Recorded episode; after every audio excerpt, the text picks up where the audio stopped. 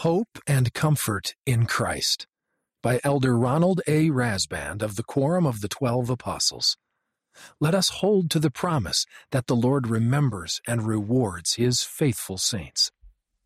Jens and Anne Catherine Anderson had a deep and abiding testimony of the truthfulness of the restored gospel of Jesus Christ. Despite angry mobs and community and parish persecution, they joined the Church of Jesus Christ of Latter day Saints in 1861. By spring of the next year, they heeded the call of Zion, beckoning 5,000 miles away in the Salt Lake Valley. Gathering to Zion meant leaving behind their good life in Denmark, including friends, extended family, and a beautiful farm that for generations had been passed from father to eldest son. Located in the village of Vadum, near Aalborg, on the fertile Jutland Peninsula in northern Denmark, the farm was large and productive. It employed dozens and brought respect and means to the Anderson family. Sharing those means with their fellow converts, Jens and Anne Catherine paid the emigration costs of approximately 60 other saints making their way to Zion. On April 6th, 1862, the Andersons, with their 18 year old son Andrew, joined 400 other Danish saints on the small steamer Albion and sailed for Hamburg, Germany. Arriving at Hamburg two days later, they joined more gathering saints aboard a larger vessel to begin their transatlantic voyage. The joy of gathering to Zion, however, soon turned to sorrow Several children who had embarked on the Albion were carrying the measles virus. As the disease swept through the ranks of the immigrants, 40 children and several adults died and were buried at sea. Among them was 49 year old Jens Anderson, my great great grandfather. Jens's dream of reaching and building Zion with his family and fellow Danish saints ended only 10 days out of Hamburg. One historian wrote, quote, A deliverer who, like Moses, never set his own feet on the promised land was Jens Andersen of Vadum Aalborg, who had assisted no fewer than sixty of his fellows to emigrate. He met death on the North Sea in 1862, soon after leaving Germany. The trial of mortality was the Anderson family's sacrifice, leaving their comfortable farm and losing their loving husband and father, worth it? I'm confident the world would say no, but the world lacks faith, foresight, and the eternal perspective offered by the restored gospel of Jesus Christ. That perspective helps us understand our mortal life and its many trials. We face fear, betrayal, temptation, sin, loss, and loneliness. Disease, disaster, depression, and death shatter our dreams. At times, our burdens seem greater than we can bear. Quote, Although the details will differ, the tragedies, the unanticipated tests and trials, both physical and spiritual, come to each of us, because this is mortality, said Elder Neil L. Andersen of the Quorum of the Twelve Apostles. He added, quote, We search for happiness, we long for peace, we hope for love. And the Lord showers us with an amazing abundance of blessings. But intermingled with the joy and happiness, one thing is certain there will be moments, hours, days, sometimes years, when your soul will be wounded. We brave the bitter that we might savor the sweet. In the words of the prophet Isaiah, we are all refined and chosen in the furnace of affliction. Isaiah 48, verse 10. The promise of the atonement. Affliction is part of the Father's great plan of happiness. But central to that plan is the comfort and hope that comes from the great and glorious atonement. Through his atonement, Jesus Christ came to our rescue. See Alma 36, verse 3. The Savior descended below all things, Doctrine and Covenants 88 6, so that he could take upon himself our hardships and mistakes. He knows how to minister to us with full understanding of where and why it hurts. Quote, Since the Savior has suffered anything and everything that we could ever feel or experience, he can help the weak to become stronger, said President James E. Faust, 1920 to 2007, second counselor in the first presidency. Quote, He has personally experienced all of it. He understands our pain and will walk with us even in our darkest hours. End quote. That is why we can anchor our ultimate hope in Him and His atonement. Quote, Ours is a pessimistic and cynical world, one that, to a great extent, has no hope in Jesus Christ, nor in God's plan for human happiness, said President Russell M. Nelson. Quote, Why such global contention and gloom?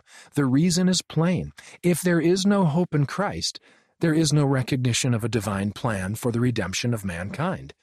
Without that knowledge, people mistakenly believe that existence today is followed by extinction tomorrow, that happiness and family associations are only ephemeral. I find hope and healing in Jesus Christ when I attend the temple and listen to the words of living prophets. I find comfort when I study the scriptures that testify of him and his atonement. When mortality threatens your peace to destroy, turn to what I call protection scriptures. Here are some of my favorites. From the Old Testament He will swallow up death in victory, and the Lord God will wipe away tears from off all faces. Isaiah 25 8. Surely he hath borne our griefs, and carried our sorrows. He was wounded for our transgressions, he was bruised for our iniquities. The chastisement of our peace was upon him, and with his stripes we are healed. Isaiah 53, verses 4 and 5. From the New Testament Come unto me, all ye that labor and are heavy laden, and I will give you rest. Matthew 11, 28. In the world ye shall have tribulation, but be of good cheer, I have overcome the world. John 16:33. From the Book of Mormon. And he will take upon him death, that he may loose the bands of death which bind his people, and he will take upon him their infirmities, that his bowels may be filled with mercy according to the flesh, that he may know according to the flesh how to succor his people according to their infirmities. Alma 7 12. And what is it that ye shall hope for? Behold, I say unto you that ye shall have hope through the atonement of Christ and the power of his resurrection, to be raised unto life eternal, and this because of your faith in him, according to the promise. Moroni 7 41. From the Doctrine and Covenants. Wherefore be of good cheer, and do not fear, for I, the Lord, am with you, and will stand by you. And ye shall bear record of me, even Jesus Christ, that I am the Son of the living God, that I was, that I am, and that I am to come. Doctrine and Covenants 68 6. Wherefore, fear not, even unto death.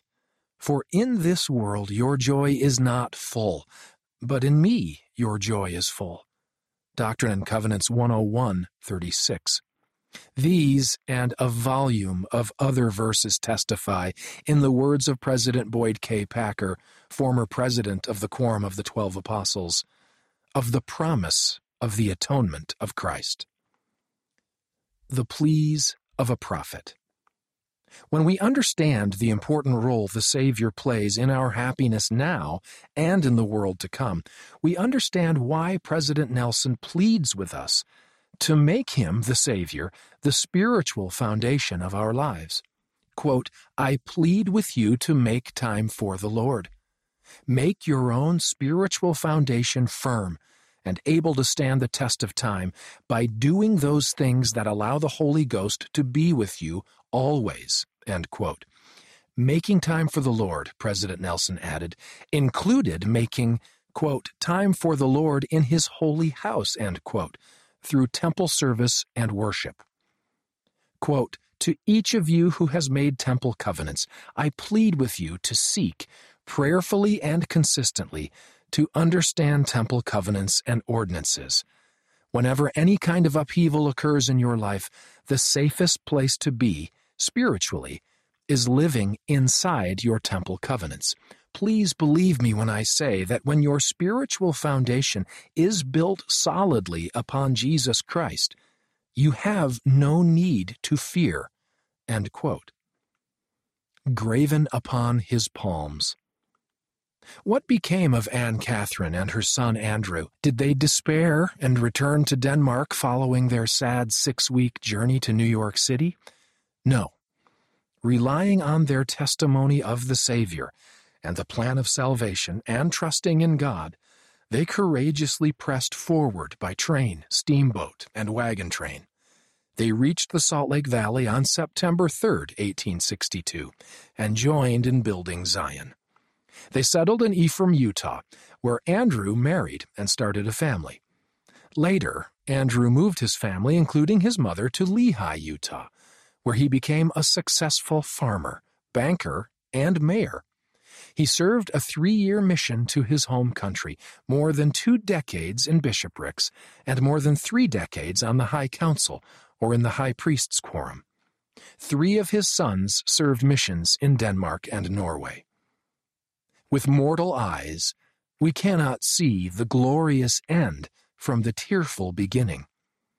But with faith in Christ, we can look to the future with hope, and we can hold to the promise that the Lord remembers and rewards his faithful saints, including Jens and Catherine and Andrew. The Lord remembered them, and he remembers us. He has promised Yet will I not forget thee. Behold, I have graven thee upon the palms of my hands. Isaiah 49, verses 15 and 16. Read by Scott Christopher.